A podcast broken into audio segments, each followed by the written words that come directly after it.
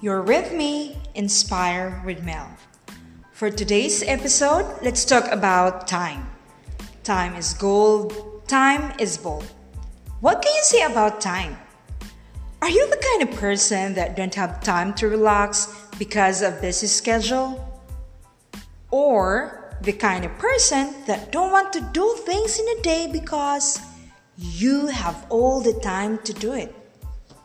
Or the kind of person that always chasing the time because you are fond of getting late, going to work, finishing deadlines, etc. Or are you the kind of person that's so chill to end the day with a smile?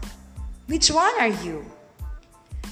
Time is very important, and in every single second that clicks, God ordered your steps. So, don't waste your time from now on. Use it wisely and don't let the time to be your boss. However, be the boss of your time. Keep safe and God bless.